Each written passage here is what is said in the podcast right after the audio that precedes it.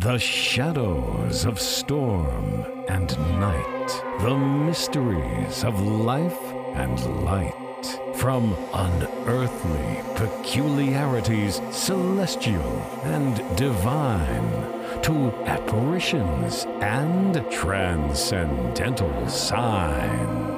You're listening to To the Spirit Podcast. Hi, friends, and welcome to The Spirit. I'm Beck. And I'm Steph. Hey, Steph. Hey, Beck. Sorry for the long pause. Welcome back. How are you doing?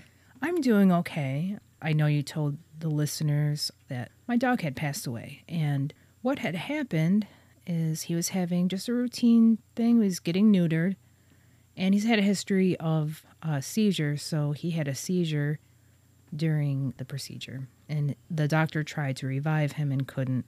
So it was very shocking. It was like one of those things where it was a happy day. I'm like, oh, I'm getting something done for him finally that he needed. Mm-hmm. And I thought he's on his way to recovery. Being, yeah, well, like being, you know, like what everyone does for their pets, you know. Yeah. You know, I thought it was a good thing. There's a lot of guilt involved, too, because you feel like I shouldn't have done no, it. I, what did I need to do that for? Something was wrong. I mean, they yeah. think that he had a tumor, right? In his head. They said it could definitely could have been a brain tumor causing it. But they don't know, you know, but it's just usually he says that's what it is for oh, them. I'm just um, so sorry. It was hard to deal with. I still I'm better, a lot better now as the week's gone by. I see little remnants of him on my fine hairs. Yeah. Still, I have to still like tacky roll my clothes because I'm like, where are all these hairs coming from still? So I have those little moments where I think about him and, hmm. it, you know, kind of chokes me up. Well, losing a pet, as you know, is just as bad as losing a family member, because it is a family member. Yeah, no, he was like a best friend to me. Yeah. And you have that unconditional love coming from him mm-hmm. that, that's no longer there.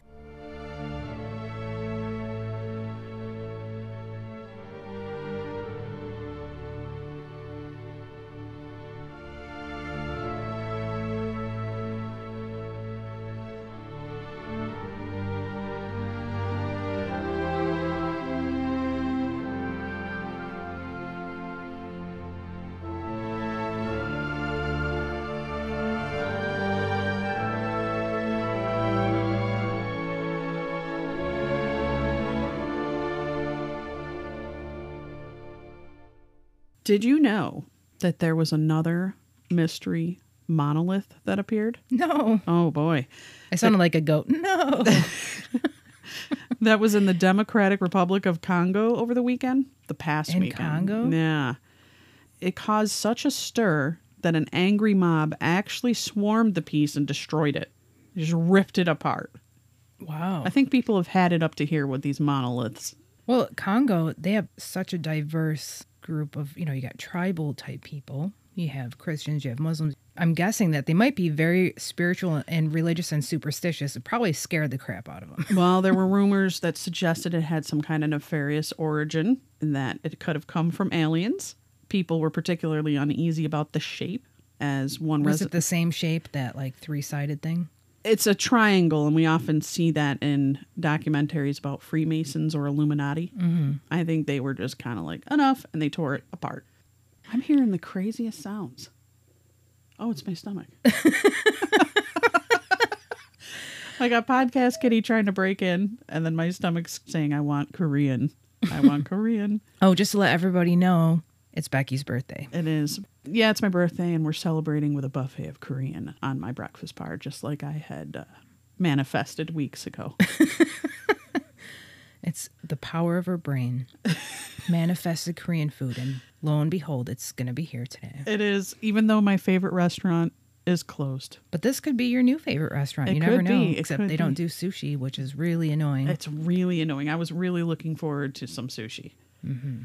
So what do we have today, Steph? It's all over the place. We're doing a paranormal news share today. We're just going to be going back and forth, sharing the information we've gathered. Now, it was supposed to be set for February, but my poor planning, and probably the fact that I'm getting older and slightly demented, forgot that there was only twenty-eight days in the month.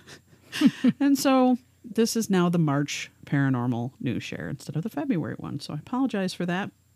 I found an article. It says Harvard astronomer argues that alien vessel paid us a visit. And I think he's talking about that big, long... That just appeared. This was recent. Yeah, it was recent. Yeah. He really believes so. It says, discovering there's intelligent life beyond our planet could be the most transformative event in human history. But what if scientists decided to collectively ignore evidence suggesting it already happened? That's the premise of a new book by a top astronomer who argues that the simplest and best explanation for the highly unusual characteristics of an interstellar object that sped through our solar system in twenty seventeen. That was a longer than... Oh, so the one I'm talking about was the newer one that just happened. Avi Loeb, I don't know if I'm saying his name right, says the evidence holds otherwise and is convinced his peers in the scientific community are so consumed by groupthink that they're unwilling to wield Occam's razor. Mm-hmm. Loeb's stellar credentials... He was the longest-serving chair of astronomy at Harvard. That's impressive. Has published hundreds of pioneering papers and has collaborated... All right, so this guy's a scientist, and he's yeah. basically saying what we all know, that there's yeah. aliens, and they're coming. Well, this is the Oumuamua. It's a Hawaiian word named scout, but it means Oumuamua. You're butchering this one. Sorry, Hawaiians. Uh, I cannot say this. But it was like that long, slender, mm-hmm. it looked like... They just had another one. Another one? Yeah, just this past week. I had no idea. Yes. Wow. Yeah, I mean, it's happening, people. We are actually moving in to the times where the aliens are among us. And we will be walking hand in hand with these things. Or maybe not. Maybe they'll eat us all. We don't know. Let's talk about U F Os since we went there. Okay. Okay. This article came out on February nineteenth. And this was an odd moment during a French newscast. A U F O zipped through the sky behind the correspondent who was stationed in Moscow. The incident occurred during a broadcast from Russia. It was a very brief appearance of a fast-moving object. People did catch that anomaly zipping behind them. So they're just being brazen now. They're just coming right out and getting caught on video. Pretty incredible. So our next story is from C N N. The title of the article is Hundreds of Coffins Fall into the Sea Following a Collapse of an Italian Cemetery. When did this happen? The article is February twenty-third. So as I read along, maybe it'll reveal the day, but the article is February twenty-third. Okay. A landslide on the Italian coast near Genoa caused the collapse of a cemetery Monday, leading to hundreds of coffins falling into the sea. The Camogli Cemetery, built more than one hundred years ago, is situated along an area of rocky seaside cliffs. Francesco Ol- Olivari, the mayor of Camogli, called the collapse in an unimaginable catastrophe. It is estimated that two hundred coffins had fallen, but only ten have been recovered, which is really sad because these are people's loved ones. So they noticed cracks basically in the hillside, and then it was too late. Everything just started going in. So why did that fall exactly? I think it's on a coastline, and they, they saw cracks. Uh, it says, on Saturday, maintenance being performed along the area of fragile coastline was abruptly stopped when workers noticed cracks in the rock. We were doing work on a portion of the rocky coast. It was close to the area that fell today, and some signs of fissures were seen. We decided to close the cemetery. They said they called officials at the Office of Civil Protection in Liguria to intervene and evaluate the situation. A team of geologists with the department is using drones to get a better sense of the damage and determine if there is danger of another landslide. There's a place down in New York City somewhere, I think it's an island, where they've buried lots of people, like mm-hmm. prisoners and unknowns, and they have the same issue. There's a lot of erosion, and they said there's like skeletons everywhere. It's really bad. It happens, though. I mean, we have earth shifts and changes, and then things just break apart. It's sad, though. I think that's why, like in New York State, I don't know if this is the law across the United States, but you have to have a vault. They're expensive. You know, when you die, that's freaking expensive. But the vault is like a concrete thing inside, and I think that is supposed to, at least if there's erosion, there's not going to be bodies coming up to the surface. We're kind of landlocked in a way, even though we have lakes surrounding, but places like Florida and Louisiana, like yeah. peninsulas, they have to bury their dead above. They're vaulted too, but they end up breaking free, eroding, and floating around. Yeah. I have a weird one. Eerie doll altar found in England. A woman walking through a wooded area in England stumbled upon a rather unsettling scene in the form of an eerie collection of baby dolls that had been fastened, well, let's just say nailed, to the trees as a part of what appeared to be a makeshift altar. Whoa. This eerie discovery was reportedly made last month as the witness who opted not to reveal her name, perhaps for fear of running afoul, whoever crafted the chilling display, was visiting an infamous forested area known as Cannock Chase, happened to be escaping her house for a respite from the strict coronavirus lockdown currently enacted in England. The woman set out exploring a spot which was once the grounds of a hospital that had been in operation about a century ago and later served as a temporary village of sorts for miners. Now an abandoned patch of wilderness, whatever creepy vibes may have been in the air were undoubtedly compounded by the strange scene which the woman found. As I dug through the undergrowth, I saw these dolls, she recalled. They were in some sort of order. Their dresses were all raggedy, and they were all tied and nailed to the trees. Fortunately for those who appreciate the footage of this nightmarish scene, the woman managed to film a bit of the bizarre altar, which consisted of several of the toys seemingly arranged in a circle around a snow-covered board that sported candles atop of it. Oh my God. I thought it was just one. Mm-mm. That's awful. It's so scary. I can't stand dolls. You throw in some altars and candles and rituals, and I'm like, okay, enough. I would lose my mind if I saw that. I'd be like, run! Oh, my God. So, this one is, uh, it's from Vice News, and the title of this article is called Professor Parents Arrested After Sacrificing Their Kids. The Indian couple allegedly used dumbbells as murder weapons. Despite their academic backgrounds, both claim their children will return from the dead. Ooh. Police have arrested a couple in the southern Indian state of Andhra Pradesh for allegedly killing their two daughters as part of an occult ritual. According to news reports, the police found Padmaja and Purushottam Naidu in their home at around eight p.m. on Sunday, January twenty-fourth. They had allegedly stabbed their daughters with a trident. I don't know where they, the got a trident, where they got a trident from, and then bludgeoned them to death with dumbbells. Oh, my God. So violent. I know. Well, what drives me nuts always when you hear stories like this is that these are their children, and they, I don't know, just like killing your kids. It's like so traumatizing. In addition to the sheer brutality of the crime, investigators were surprised to learn that the accused are both highly accomplished academics. While Purushottam, fifty-five, has a doctorate in science and is a college professor, Padmaja, fifty, is a mathematician and teaches in a school. The police told the media that Padmaja and Purushottam believed they had special powers that could help them revive their dead daughters after twenty-four hours. When Wait the- a minute. So they're murdering their kids so that they could magically revive them? Yeah. When the police entered their house, the couple told them, "Give us time until the end of the night. We will bring them back." Their deceased elder daughter, twenty-seven, was employed at the Central Forest Research Institute in the central Indian city of Bhopal, while the younger one, twenty-two, was training as a music academy under Indian music icon A R Rahman. Is he like the ramen noodle empire?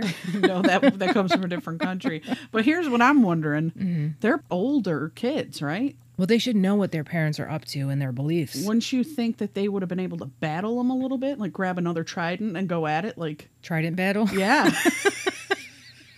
And I'm not talking about the gum. Is there trident gum still? I think so. Oh, my gosh. Do they still have double mint gum? Yeah.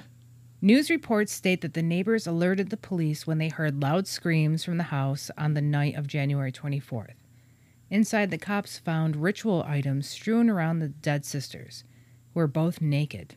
Yikes. According to police, Alakia was found in a room used for worship with a deep laceration on her forehead, while Saidivya was found in her bedroom. Their heads were bludgeoned with a blunt weapon, and they... They were cracked open. According to police, the parents were found in a trance-like state. What the hell happened to these people? They must have just followed a belief system that was so bizarre that they just full-heartedly believed it. I mean, no one, it's not saying what it was, but it sounds uh, like it's obviously with their intelligence could not look at that and say, and say uh, it was there's crazy. No bringing them back. We'll end that one for that now. That is so goes on and disturbing. On. Let's get into some weird animals. I'm going to start us off with a ratworm, and this was filmed in Thailand. A homeowner in Thailand was understandably horrified when he spotted a bizarre ratworm, and it was a creature that was slithering up his bedroom wall. He says, "I got goosebumps looking at that thing. I have no clue what it is. It looked like an alien." He called it a ratworm? Yeah. A worm and a rat. Despite, yeah. Okay. He was aghast at his uninvited guest. Now, I just want to let you know that a British woman in two thousand eighteen spotted the same thing on her porch. It was scurrying along her porch. They're uncertain of what became of this creature. It was determined that the visitor was called a rat-tailed maggot, which is a type of hoverfly larva. And let me go ahead and show Steph this picture. Okay. This is a maggot? Whoa. Yeah, it looks like a mouse, kind of. Oh my gosh. Where, what country is this in? That one's in Thailand, but another lady oh in uh, England saw one as well. Okay, well, I was walking home from a friend's house late at night, and I'm going down the street, and it was just street lights. And I see this huge, like the size of my forearm. It was a slug. Wow. Sliming out of the grass onto the sidewalk and coming towards the street. Oh my God. And I had never seen anything like it in my life. I literally thought it was an alien. I remember grabbing a stick with my friend and poking it, and I was petrified. I was horrified. That's big. It was big. And we don't know. I, I just called it a giant mutant slug. Never saw anything it like must, that before. I bet you it was ancient. I bet you it just grew and grew and grew and, and grew. Ancient. It's probably a thousand years old. Back from the Jurassic Park era. Or it got massive. It, it got in contact with too many weird chemicals and salvage. So that was the rat tail worm. We talked about the weird slug I encountered. Um, we have more. We have more animals to share. Well, speaking of worms, yeah. I came across this one. I'm like, is this appropriate? Because the picture says it all. Okay. If you could see the picture, you're just like, wow, this is so funny. Okay. Bizarre sea penis gets a rise out of social media. I'll show you the picture, oh, Beck. Oh, I've seen, I've seen that. And it actually, if you stroke that thing, no, I'm not even kidding you. Have you seen what happens if you stroke it? What are they, what happens? It I didn't shoots see out like this webbing that looks like semen. It's so weird. It's like, is this God's joke? Well, it's like a people? sea cucumber, right? Yeah. Yeah. But there's all different varieties of these worms. Right. I don't know if they're asexual, like regular earthworms, but they, they shoot out eggs and semen. They must be asexual. So they have, you know, they, they can reproduce on their own, and it comes out the same spot that looks just like a penis head. So it looks like... Oh, yeah. That looks like a penis. A, yeah. A, a, a gray-colored penis. I keep saying up, penis. Yeah. But it's like those... Um... What? Where's all the, the the things that are shaped like vaginas? They're all flowers, I think. Yeah. There's no vagina sea creatures. That might actually be more horrifying, and you know, coming across a swimming vagina. I don't know. It's a tight race, folks. It's a tight race. Steph, have you heard of a blue dog? An actual dog that's blue? Uh, I've heard of dogs that have black. They're so black that they have a blue sheen to them, yeah, in a way. Or gray. That's about and they kind of have a blueness to them. But yeah, these are stray dogs that are turned bright blue by pollution from chemical waste near a Russian factory.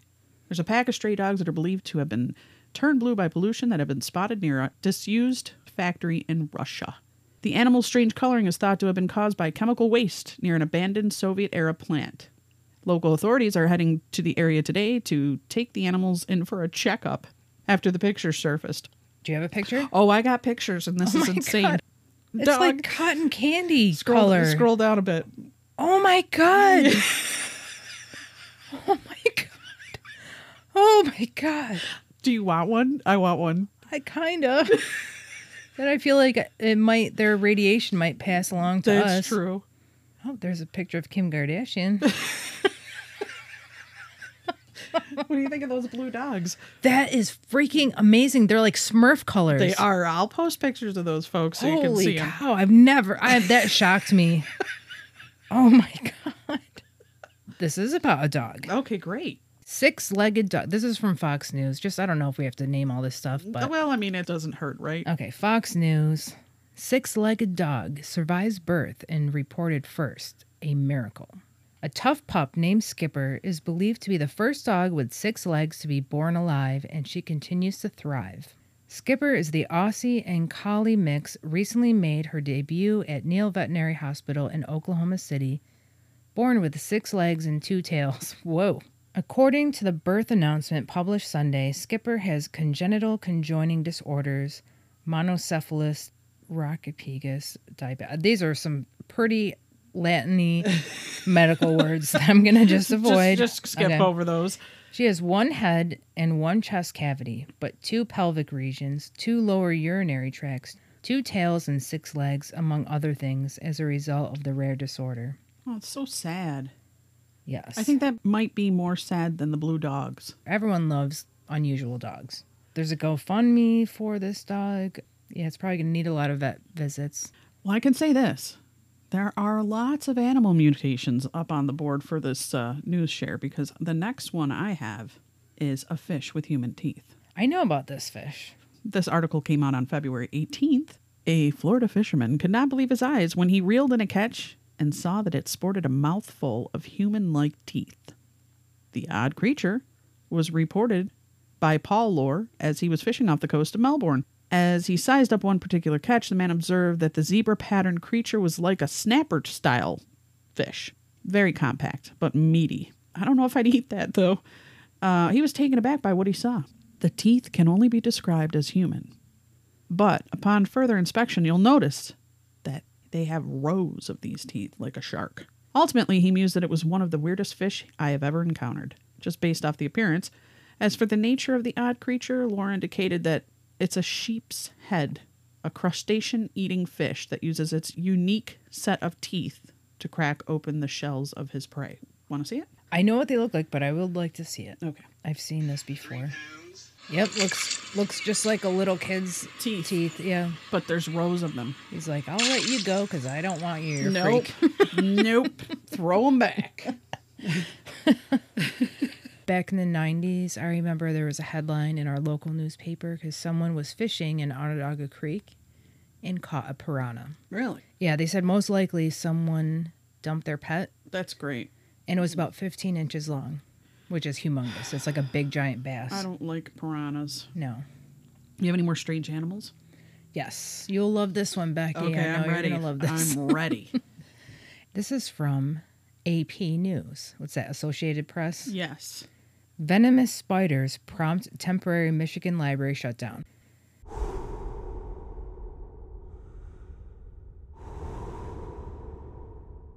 No. No. They need to burn the library down. Becky hates spiders. Like, she cannot handle, and she always ends up with spider bites out of nowhere. They come to me. It's weird how the things you're afraid of seem to be attracted to you. It's true. It's really scary. They smell the fear. They smell the fear. Okay, so go ahead. Like, this little tiny thing is like, we can take over that big person. I can feel it. Yeah. Staff at University of Michigan Library temporarily closed the building after three venomous spiders turned up in a basement storage area. The Mediterranean recluse spiders were found in late January in the Shapiro Undergraduate Library on the school's Ann Arbor campus. The library reopened Tuesday after being closed Sunday and treated Monday for spiders. Okay. The spider- I gotta understand something. This is in Michigan? Yeah. So and I, these are Mediterranean spiders. Mediterranean recluse, which how we have brown hell, recluse here. How the hell did they get here? I don't know. Maybe like... uh you know, foreign exchange student or something. I am I not know. going to the Mediterranean now that I know this. When I was in Italy, which is, you know, a lot of Mediterranean over there, I did have one weird encounter with an insect except mosquitoes, which were a lot, and no snakes, though they have venomous snakes. I see more stuff here in New York State than I've ever seen anywhere. I've been to South, not South America, Central America. Yeah. I thought I was, I thought monkeys were going to come out in front of me. I thought...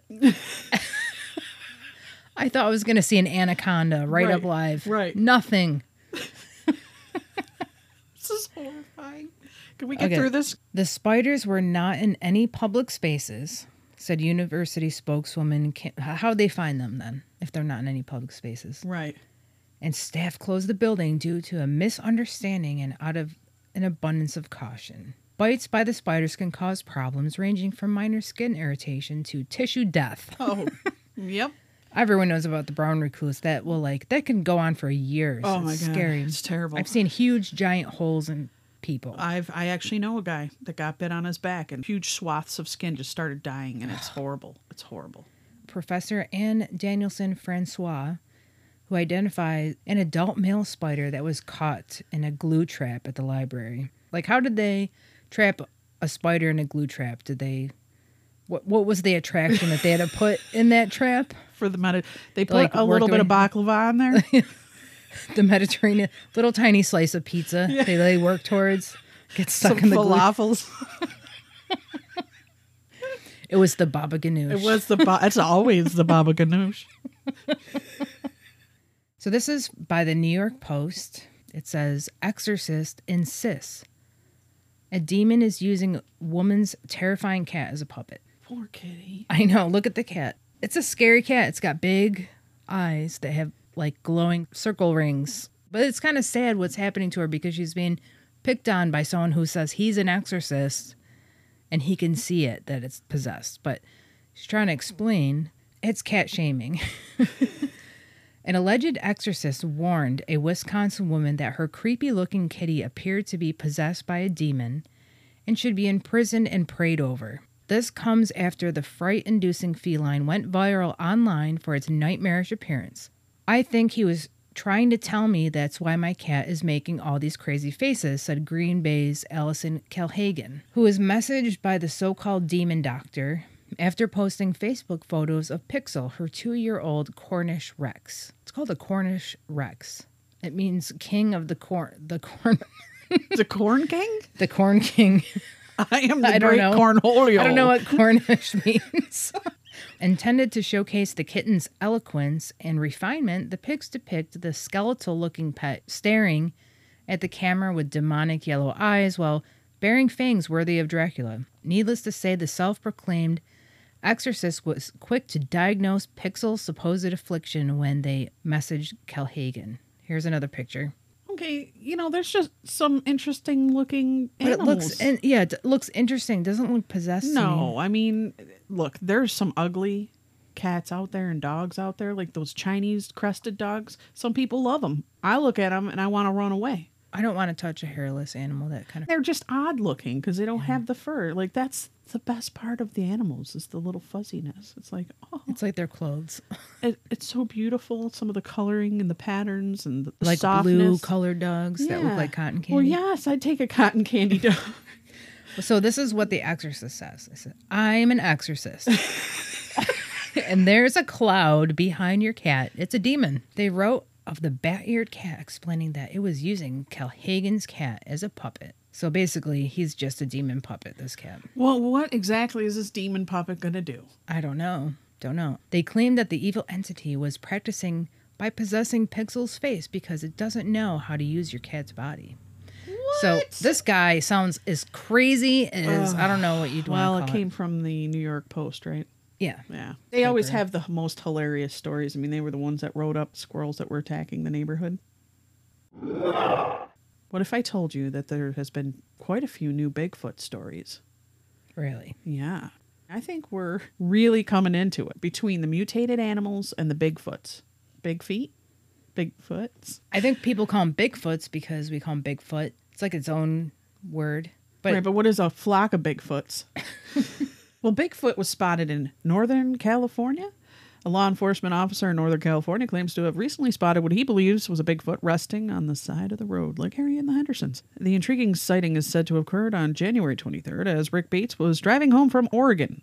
He rounded a sweeping right-hand turn, and he saw a figure on the southbound shoulder of the highway. It was a curious figure. It appeared to be lying on the pavement on its right side. Making the odd scene even weirder, he estimated that the body would stand about seven feet tall if it were upright. Although the figure seemed to be shaped like a human, Bates was certain it was not a person and observed that it sported broad shoulders. I thought you were going to say it sported a bra. Considerable musculature and a coat of fur that was chocolate brown and very coarse, which he said was very much unlike that of a bear. Alas, after passing the eyebrow-raising oddity on the side of the road, Bates turned around to get a better look at it, but it had vanished. As an avid hunter and fisherman, I spent a lot of time in the woods. Is that, that's a southern draw, but okay. He ultimately concluded, I spent every summer camping in the area as a kid. I have never seen anything like I saw this evening. Bigfoot's in Cali. But Bigfoot tracks oh wow, were found in New York State. Whoa. Now, this is a where in New York State. So we're jumping coast to coast here. Bigfoot is making his rounds. Well, so he could probably walk across the United States in two weeks because they're so big. Yeah, his strides. Yeah. Okay. So an interesting set of photographs from New York State shows what appears to be a trail of tracks that were left behind in the snow, and some suspect that they could have come from a Sasquatch. A Squatch stuff. A Squatch. The Facebook group Bigfoot Researchers of the Hudson Valley posted the intriguing images earlier this week and explained that they had been discovered for a few days prior in the village of Pauling. Have you heard of Pauling, New York? No, I've heard of the Hudson Valley, but... Yeah, me too. Hudson Valley ballers. Shout out. Yeah. Hey. The person sharing these images indicated that whatever created these tracks seemed to have a six-foot stride, and a close-up photograph of a potential print suggests that this creature possessed an approximately fifteen-inch foot. As one might imagine, response to the pictures have been mixed, with some of the members of the group theorizing that the markings were made by an animal such as a rabbit or a squirrel bounding across the snow. Meanwhile, others argued that the tracks were from famed Bigfoot. Hudson Valley's no stranger to high strangeness, as the area boasts a long history of bizarre U F O events. Last summer was the site of the wild report wherein a woman claimed to have encountered an aggressive Squatch. What did he do that was aggressive? You know, it doesn't say. All animals that are wild, when you get close to them, I'll go into a park and there's a bunch of squirrels, and then you just hear this, like, you're like, oh, that's an aggressive noise. Perfect recreation. Those are the Squatch prints. What do you think? That's big. Now, my brother has size thirteens and he's six foot four. If they're size, what was it, fifteen? Yeah. sixteen? It's not much bigger. It's like a big basketball player. True. It could so have been LeBron James was walking through yeah, the... with leaf-shaped print soles. It's, an, it's a Canadian it's Sasquatch. Ma- he got lost on here. He has two maple leaves stuck to his foot. I'd be scared if I saw that, though, if I was out in the woods and I'm like, look at these strides. Close your eyes.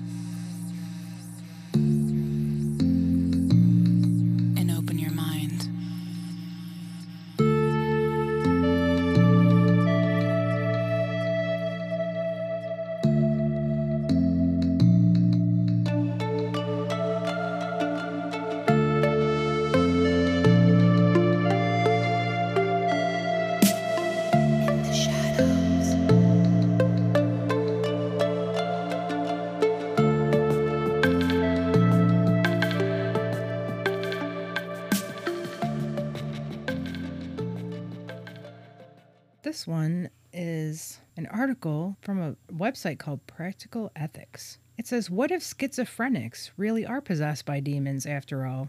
Jeez, they're picking on everybody. Leave the cat alone. He's okay. Well, I will give an example of, like, it's a biblical person that Jesus helped. That had schizophrenia? He would, like, act wildly and throw himself in fires. And I've seen plenty of homeless mental people in this neighborhood that they do crazy things. I saw one the other day. He had a whole cart full of cans, like he was going to, you know, redeem recycle. all these, recycle yeah. the cans. And he was walking down a main route. There's cars going back and forth, and he was going against the cars with his big shopping cart full of cans and screaming out loud, "Come and get me!" And he was swearing at people, and cars are driving by and beeping, and he's basically taunting them and saying, just run me over. I mean, that's crazy, right? Yeah. But you think back a long time ago when people didn't understand mental illness, mental illness they might have associated it with demonic. But if someone modern is saying, all right, maybe there's no more explanation for this but this. But I'll just read a little bit of it because I'm sure it's pretty lengthy. Sure.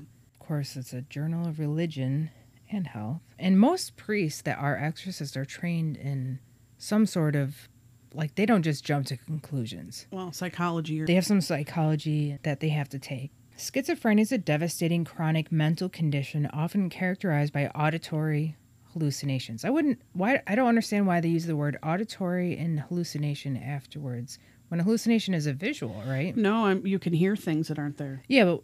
That's but, auditory. Okay, I'm just trying to look at the words. But okay. Anyways, since it is difficult to make sense of these hallucinations, Irmakz invites us to consider the possibility of a demonic world. Demons, he tells us, are intelligent and unseen creatures that occupy a parallel world to that of mankind. They have an ability to possess and take over the minds and bodies of humans, in which case, demonic possession can manifest with a range of bizarre behaviors, which could be interpreted as a number of different psychotic disorders. The lessons for schizophrenia that Irmakz draws from these observations are worth quoting in full.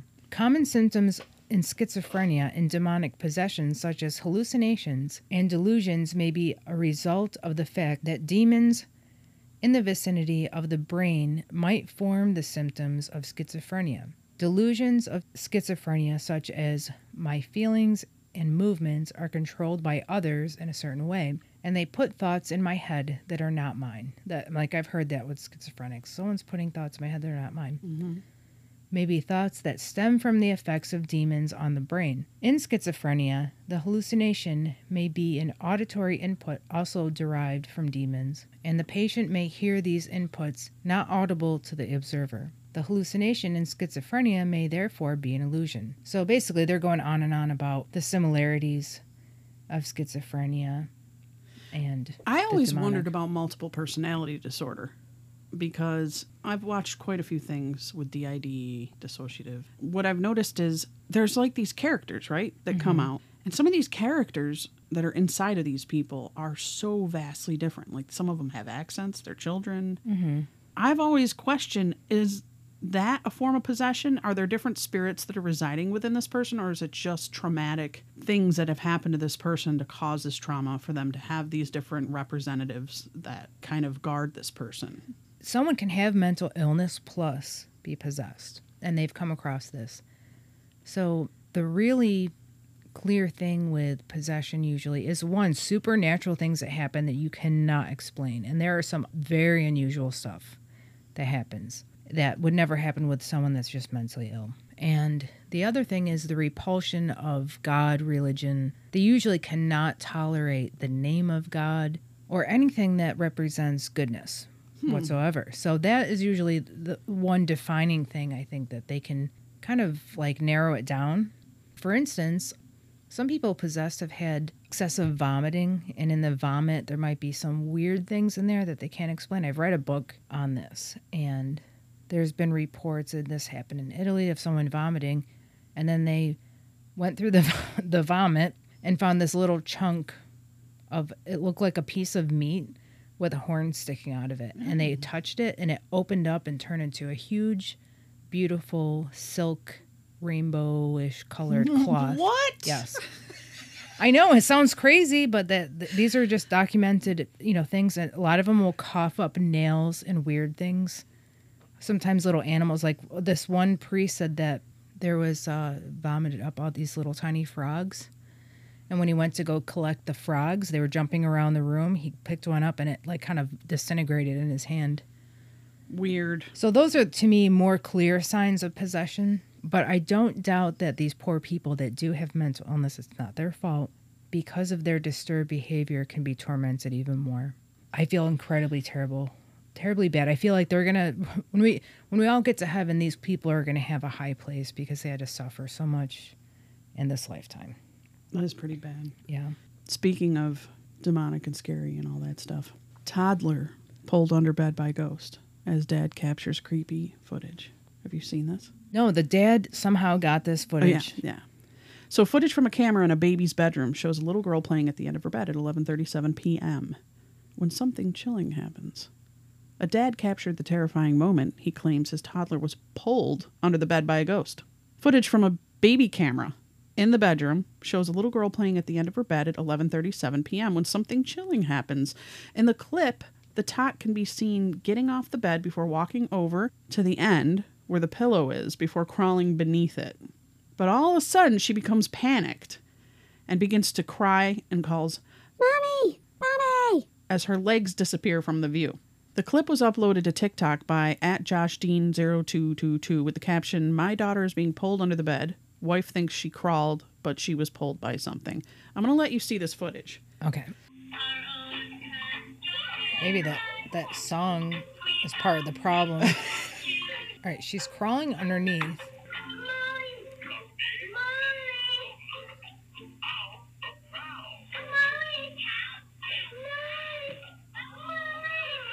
I don't know if it looked like she was being dragged. It looked like she was crawling underneath the bed. It did, but the fact that she started going, "My," yeah, like something was under there, and there was a quick slide at yeah, one point. Yeah, th- I saw that. My opinion is either she did one swift pull of her body to get her under that bed, mm-hmm.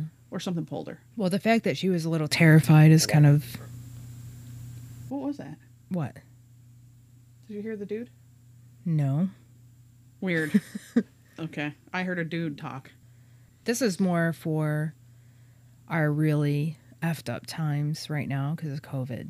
But I find this one kind of fascinating, and I'll explain why. So this is also another one from the New York Post, which is kind of like, it's weird. They have some legitimate news, but then some of it is very tabloid.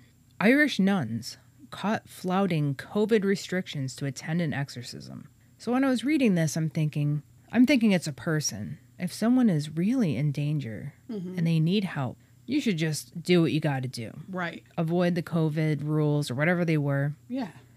But it was actually a building they were trying to exorcise. They joined with a priest, and they were upset about the history of this building. A pair of Irish nuns were busted violating coronavirus pandemic restrictions to attend an exorcism for Ireland's leaders. According to a report, Sister Irene Gibson and Sister Anne Marie traveled across the Emerald Isle to expunge supposed evil spirits of the President of Ireland and the nation's top lawmakers, according to the Irish Examiner. But their habits flouted lockdown measures, which banned residents from traveling more than five kilometers from their home, the paper reported. The December eighth exorcism. Now, just to point out, December eighth is a huge holy day in the Catholic Church. It's the Immaculate Conception. Okay. The December eighth exorcism expedition from Cork to Dublin was about one hundred thirty-five miles.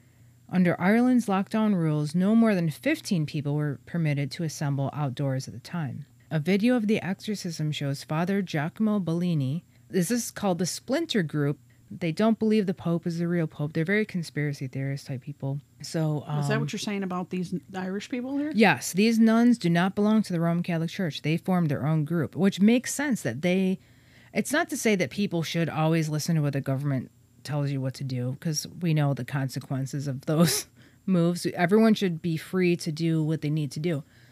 But these type of groups believe that they... are above the law, basically, which is to me typical. Like, seeing this and knowing what they did, I think what they're trying to do is, you know, somewhat of a, it's a spiritual reality. Like, there's some evil going on in our governments, but there's a ton of evil going on in religion, and there's evil going on in Ireland in this building. So why yeah. are they trying to do this to the building? What do we know about it? That's what I was trying to figure out, because it doesn't tell you. A video of the exorcism shows Father Giacomo Bellini is of the Splinter Group, the Society of Saint Pius Resistance, spraying holy water on an Irish government building while praying for Satan to leave this place. The sisters of the Carmelite Sisters of the Holy Face of Jesus had previously been convicted of violating planning regulations while setting up a religious retreat, according to the Examiner. They were reportedly ordered out of their compound over the breach. So there's a GoFundMe site for these nuns, because basically the government ordered them out of their residence. And now they've raised nearly one hundred thousand dollars, which blows my mind. Maybe, we don't know. Maybe they are like I think that they're battlers. Good. Yeah, no, I think that they're good. I think they understand the reality of evil, and where m- most of the world doesn't. But I think that going around and... I am I all down know. for the warrior nuns, all yeah. right?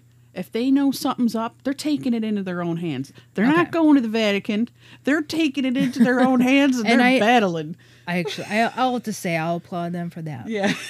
Because I think things, certain things need to be done. Yeah. I'm not putting them down because I'm saying that they're a sponsor group. But it's just to try to explain that there's groups out there that call themselves Catholic in a way that they are. They do everything that, you know, they look and act and do everything like a Catholic nun, but they refuse to adhere to the Pope. Maybe that's a good thing, yeah. Steph. Maybe it's like a privatized hybrid group that actually represents actual goodness. But to me, it's like, okay, we look at the church and the Pope and all this over the centuries, and we think that's something wrong. You know, like we, you can see things that are wrong. And then when another group forms because they see the things that are wrong, then they end up repeating the same errors. You know, I just look at it as, why do people keep doing the same things over and over again? And people are people. We're all got problems. I figure, why, you know, think, oh, I'm going to create the perfect church. Well, you know? Maybe they're just fed up with Pope Fragnus. No, but this is the problem is they say, we're going to make the perfect church. There's no such thing. Family in Zimbabwe tormented by mysterious invisible stone thrower. This was February twenty-fifth. A family in Zimbabwe say that their lives have been torn asunder by a mystery, invisible force that keeps pelting their home with stones. The bizarre case is unfolding in a town of Gwanda. Their residence has become a target of an unseen menace. It has been happening for a while now. The stones are thrown on the roof, she lamented. At first we thought it was thieves or someone making fun of us, until now when the stones have become so rampant that we even get these attacks during the day. The family turned to their neighbors in hopes that they could figure out who or what was behind the harassment, but a search from the area from which the stones seemed to be emanating failed to produce the perpetrator. Meanwhile, the rain of rocks continued unabated, raising concerns in the community, especially since those who helped this family had become targets of the mystery tormentor. Conceding that they initially thought that the situation was a joke, one resident became convinced when a huge pebble missed his leg. Since the source of the stone throwing could not be found, and it seemingly only increased its barrage, despite being the target of a fairly serious search, many people of the community have begun to speculate that the matter could be supernatural in nature. We just saw stones being thrown, but we didn't see the person throwing them. These are goblins, I tell you. While skeptical observers might scoff at such a suggestion, goblins are frequently suspected of causing all manners of mischief in Zimbabwe, where a dwarf-like entity known as the Tikoloshi Sorry, strikes so a fear in the hearts of people who believe they've run afoul of it. In the past year alone, the creatures have been blamed for a series of deaths at a cursed bridge and were credited with terrifying a pair of police officers. However, the troubles faced by the Zhao family may not be necessarily the work of a Tikoloshi, as the stone throwing sounds eerily similar to several poltergeist cases from the past. Never seen a goblin. Of course, I've heard of poltergeists, but it's weird that there's basically definitions like a goblin is kind of similar to a poltergeist. And it's weird how across the whole world, people have these similar experiences, yeah. And they have like these little people that they see, yeah. Or whatever they are. Trolls, goblins, yeah. Leprechauns, fairies, sprites. They're out there stuff.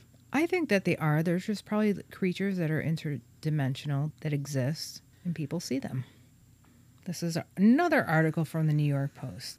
five percent have had a near-death experience and they say it made life worth living. Those are my favorite YouTube like searches sometimes. N D Es? Are, yes, I love them because they're so inspirational. They make you feel like you shouldn't be afraid of death.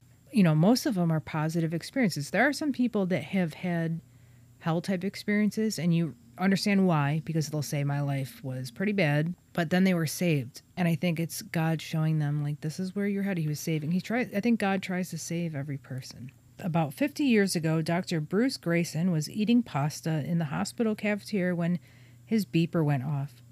Startled, he dropped his fork and left a drop of spaghetti sauce on his tie. Grayson, a psychiatrist, was urgently needed in the E R to treat a college student who had overdosed.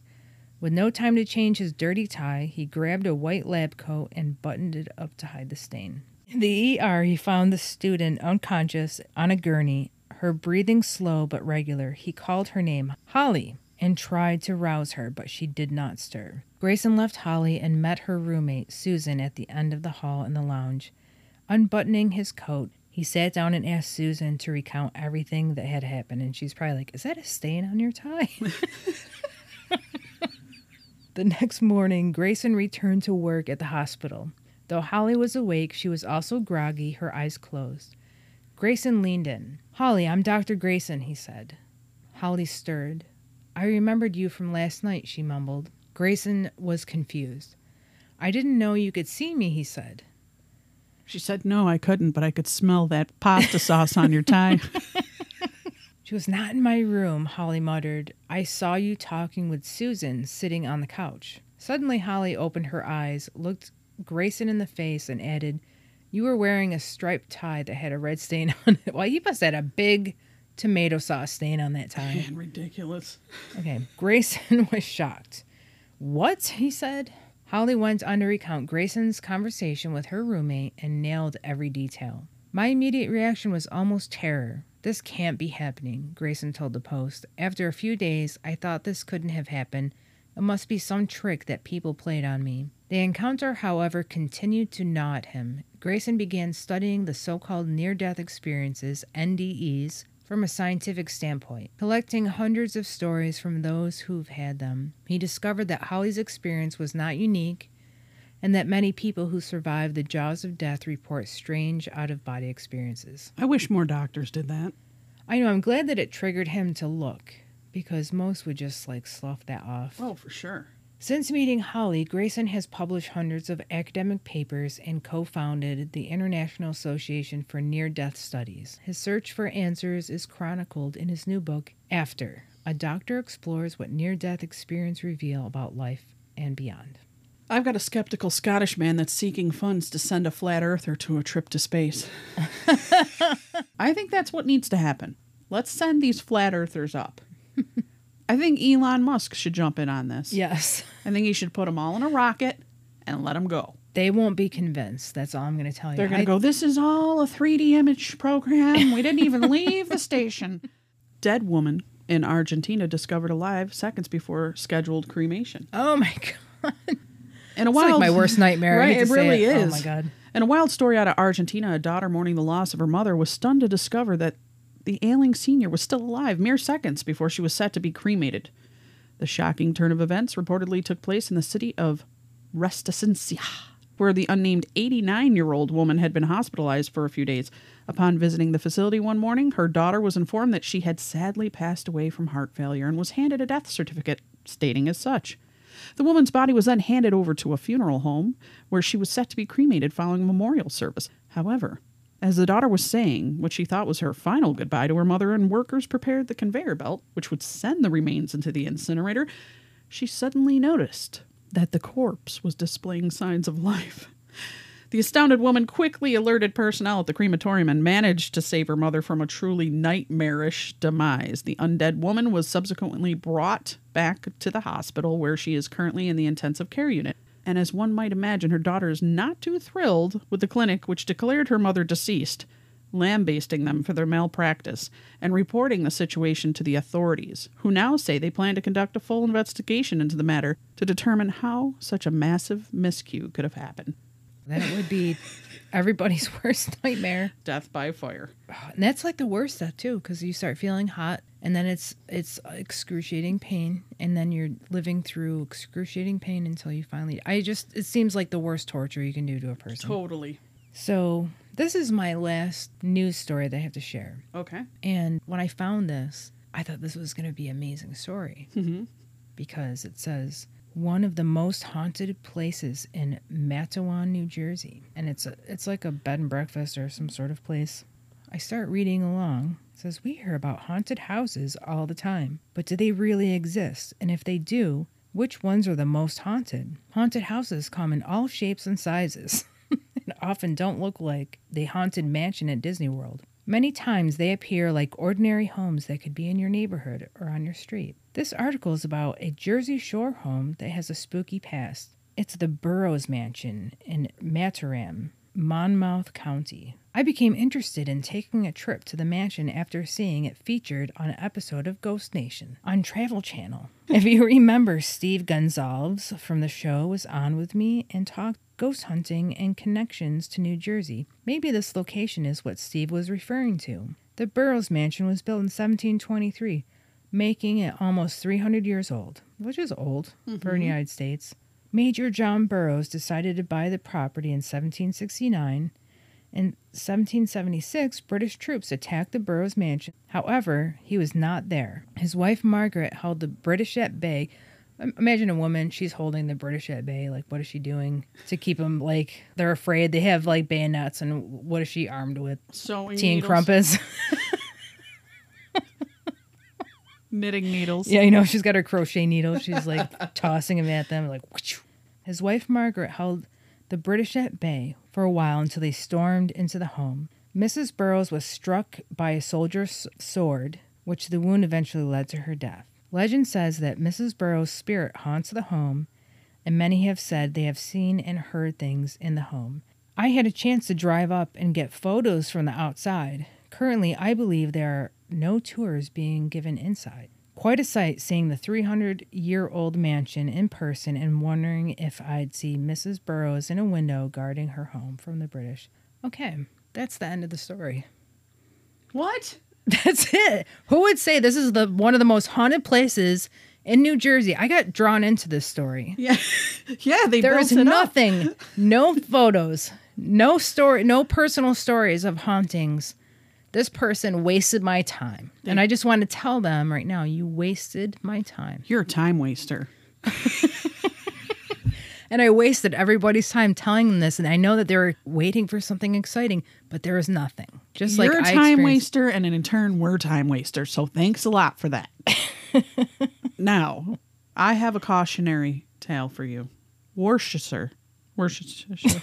Worcestershire. Brad Guthier detailed a bizarre experience in a Facebook post. He went to bed on Monday. He was listening to some music. That's what I do. Go to bed. You know, put your earbuds in. He woke up on Tuesday, shoveled snow for about an hour, and then went inside to take a sip of water, but then the liquid wouldn't go down, and he had to lean over and drain it from his throat. He also noticed he was missing one of his two wireless earbuds, which he said typically he uses falling asleep. Guthier's son suggested that perhaps his father had swallowed the earbud, which is exactly what an X-ray at a local emergency clinic revealed. The small plastic device was lodged in his lower esophagus. Mm. So he said he never experienced more than some minor discomfort, but he wanted to share his experience to caution others. Don't sleep with your wireless earbuds in. I do every night, too. Now I'm afraid I'm going to wake up and I have eaten it somehow. And Steph, you know, I have to say, we got a comment on one of our videos recently. We had a comment, once again, funny speculations. Funny speculations? Yeah. Well, we're not speculating. We're just reporting other people's, you know, right. experiences. So I but... just wanted to put a disclaimer out there. Yeah. The research that we gather... This is us having a conversation. Right. We're bringing you in. And people are listening. Yeah. And, and I realize there's going to be... all sorts of comments coming at us, you know, and emails and things like that. And, and we're we're not asking you to believe any of it. It's just stuff that fascinates us, and we are saying it on the podcast. Right. And anyone who wants to listen can listen. And we have guests on, and those guests share their experiences. Again, you don't have to believe it. Sometimes we don't believe it, but we're sharing with you the news that we come across, the articles that we come across, the research that we do. So... was it speculative? Maybe. Yeah. I, I mean, the only speculations I was making, and maybe he's referring to this, was, oh, it had to be Bigfoot or aliens. Yeah. But it's just a way of analyzing things. We believe in a lot of things that the mainstream doesn't, which we acknowledge. But at the same time, you know, there's some unexplainable things out there. I don't think you can explain everything with science or whatever. You know, you have to think mm-hmm. outside. Yeah, you have to speculate. Yeah. And it's all about having fun. It's to us having fun. I mean, so if we you, enjoy these conversations. You take it so serious, it's going to be a really scary life you lead. Yeah. Like, we no, wouldn't be sleeping anymore. I know. Like, I, it surprises me because we had the one comment from someone that you know that, about the, the black-eyed people or whatever. Yeah, it scared the crap out of her. And she was terrified, but I've listened to this stuff a zillion times. It doesn't scare me for some reason. It's spooky, and there's at times where I've listened to it at night and thought, if someone knocked on your door. Yeah, I would be... I, if I started thinking about people are going to knock on my door, I would be, you know... That's what was happening to her. Yeah. She was alone, and she just kept freaking out thinking someone was going to knock on her door. Yeah. So she had to go right to one of our newer episodes. So, friends, thanks for listening in on our March Paranormal News Share. If you'd like to get a hold of us, email us at to the spirit pod at gmail dot com. Check us out on Facebook, Instagram, Twitter, and listen... don't go to sleep with earbuds in your ears. Take them out. We don't want you to swallow them. Bye, guys. To the Spirit Podcast. Supernatural Science. Aliens. I'm ghosting. I'm ghosting. I'm ghosting. psychic, mystic, spirit, divine source, heaven, the dead. It's magic.